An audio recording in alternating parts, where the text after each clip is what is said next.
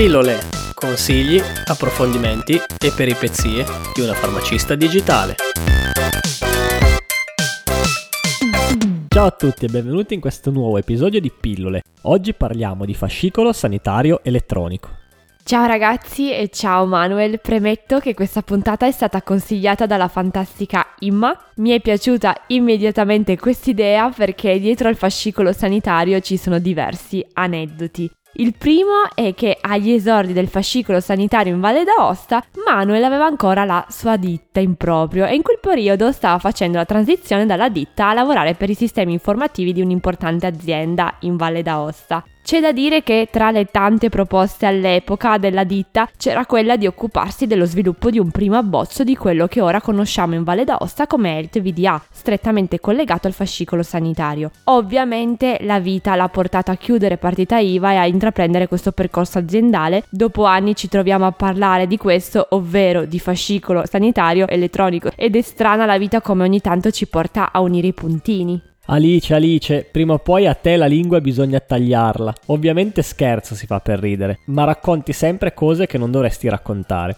Allora, io racconto questa su di te. Quando Alice arrivò qui in Valle d'Aosta nel 2017, dopo mesi di alimentazione valdostana con fontina, lardo e salumi vari, potete ben capire, la nostra Alice ancora ignara della sua intolleranza al lattosio, cosa è successo. L'ho dovuta portare al pronto soccorso con la febbre a 40, in piena colica renale, con cistite e dissenteria come ciliegina sulla torta. Ovviamente non aveva il medico della mutua perché era ancora residente in Piemonte. La prima domanda che le fecero fu: ha il fascicolo sanitario? E lì Alice giù, lacrime. Dopo quell'episodio, in pronto soccorso, una volta guarita e scoperto che aveva i calcoli e l'intolleranza al lattosio, ha iniziato l'iter di attivazione del fascicolo sanitario. Un iter senza fine, concluso nel 2018. Presa la residenza, quindi potete capire bene i tempi biblici, vai a fare la tessera sanitaria, altri tempi biblici, vai negli sportelli per l'attivazione del fascicolo, litigi per la bocca chiarezza e poi finalmente in biblioteca la nostra Alice è riuscita ad attivare il fascicolo sanitario elettronico.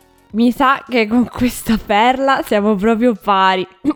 Comunque, non è la prima volta, ma grazie a Imma si hanno sempre idee molto interessanti da sviluppare in puntata e per questo la ringraziamo di cuore. Anche perché lei è troppo carina, oltre a seguirci, consigliarci e confrontarci fra colleghe, ci ha lasciato una lista dettagliata di domande a cui rispondere. Dunque, senza indugi, proseguiamo proprio con la sua idea.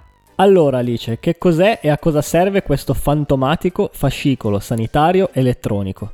Chiamato anche con l'acronimo FSE, è lo strumento attraverso il quale il cittadino può tracciare e consultare tutta la storia della propria vita sanitaria, secondo proprio il decreto del Presidente del Consiglio dei Ministri del 29 settembre 2015, numero 178, regolamento in materia di fascicolo sanitario elettronico.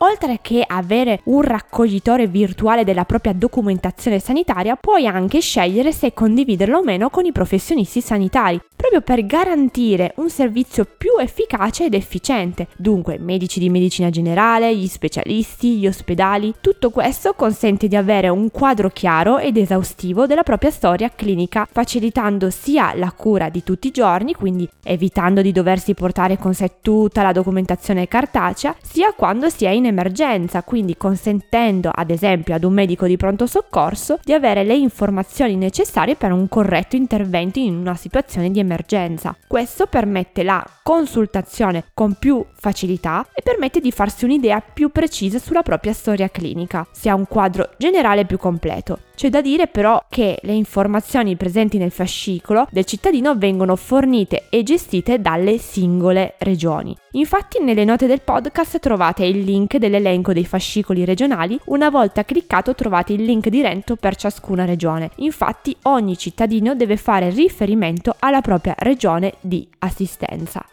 Cosa ci si trova al suo interno?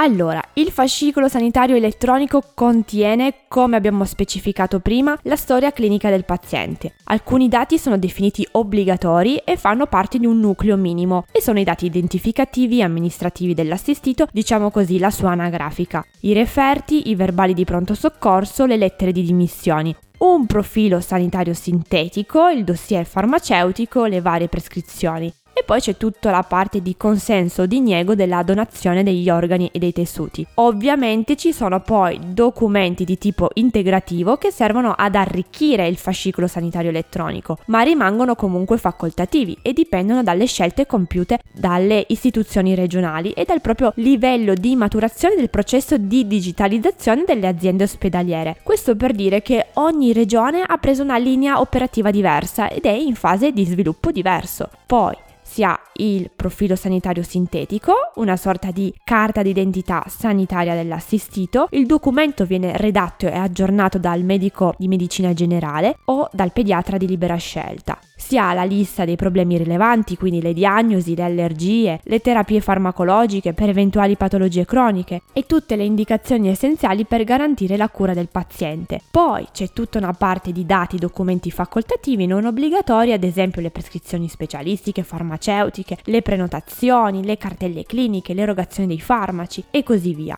Infine, un'ulteriore sezione chiamata taccuino personale dell'assistito in cui si hanno ad esempio relazioni relative alle prestazioni erogate erogate dal servizio di continuità assistenziale, le autocertificazioni, le partecipazioni a sperimentazioni cliniche, le esenzioni. In questa sezione si possono aggiungere tutti i dati e i documenti che si ritengono più opportuni, riguardanti proprio il percorso di cura anche al di fuori del Servizio Sanitario Nazionale. Queste informazioni l'assistito può scegliere o meno se renderle visibili e a chi. In questa sezione infatti io ad esempio ho aggiunto la mia fantastica intolleranza al lattosio.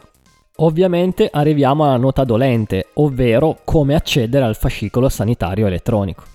Ecco, non so se è solo un mio pensiero, ma ogni volta che devo accedere all'FSE mi calo nei panni di Elliot, il protagonista del telefilm Mr. Robot, e penso di hackerare il sistema. E lo dice una che pasticcia sul computer da quando ha 6 anni. Come vi ha già raccontato Manuel, la mia impresa di attivare il fascicolo sanitario è stata un'epopea durata un anno, perché all'epoca c'era veramente poca chiarezza, va in quell'ufficio, in quel determinato momento, in quel determinato giorno, con quei documenti e attivi il fascicolo sanitario. Facilissimo, senza sapere che se non sei residente devi fare tutto su un trigo mai visto per ottenere tutti i documenti, contando che tra le tante cose ti devi anche scegliere il medico. Ovviamente a quell'ufficio andai nella biblioteca dell'ospedale e penso che sia uscito il peggio della torinese che c'è in me. Cerco di essere sempre molto calma e comprensiva. Capisco il lavorare col pubblico, ma quella volta non ce l'ho proprio fatta. La signora mi ha risposto: Non glielo posso attivare perché se i documenti non vanno bene se li faccia rifare. Facile a dirsi. Cambiata residenza, cambiato medico, arrivati i documenti dopo un bel po' di iter di documenti e dimenticato quell'episodio, sono riuscita ad attivare a un anno di distanza il fascicolo sanitario elettronico, con più facilità effettivamente perché poi ho trovato una persona molto più cortese.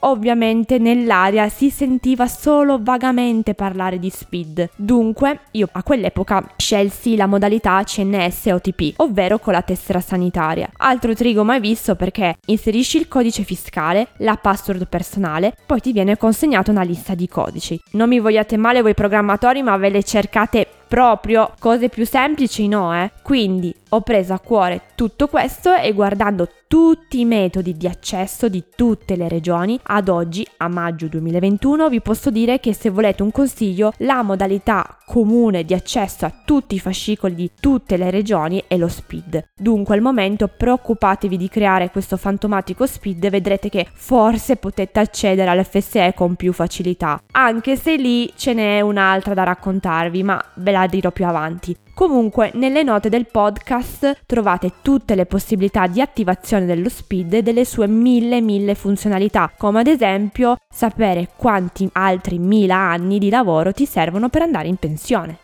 Ma su questo non hai tutti i torti. Finché la sanità sviluppa la tecnologia con tecniche obsolete, saremo sempre qui. Se dieci anni fa ci davano i floppy con le ecografie e adesso nel 2021 i CD, che ormai quasi nessuno ha più un lettore CD nel proprio computer, fra dieci anni arriveremo alle chiavette USB, quando i nostri computer e i nostri telefoni non avranno più nessun buco in cui inserirle. Manu, comunque aiutaci tu e facci un po' capire come possiamo accedere a questo FSE. Come diceva già Alice, il metodo più comune di attivazione è lo SPID, l'identità digitale pubblica composta da una coppia di credenziali, username e password, strettamente personali, con cui accedi ai servizi online della pubblica amministrazione e dei privati aderenti. Il secondo metodo è il CIE, ovvero la propria carta d'identità elettronica. Il terzo metodo proposto dalla Valle d'Aosta è quello CNS OTP, un sistema a due fattori che permette l'accesso con un username e una password e una lista corrispondente di codici. Altre regioni utilizzano un metodo un po' più vecchiotto, le smart card. Altre regioni, ad esempio, rilasciano delle credenziali regionali specifiche, ad esempio il sistema ideato dall'Emilia Romagna chiamato Federa, in cui puoi accedere con la stessa identità a tutti i servizi che fanno parte della federazione.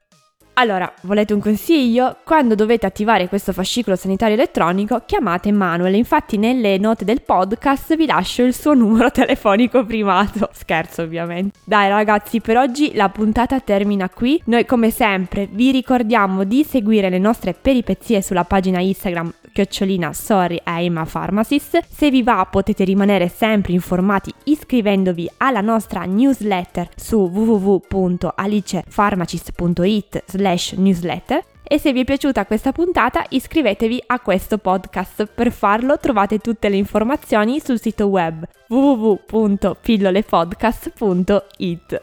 Alice, mi hai rubato la mia parte. Di nuovo un saluto a tutti e alla prossima puntata. Ciao. Ciao.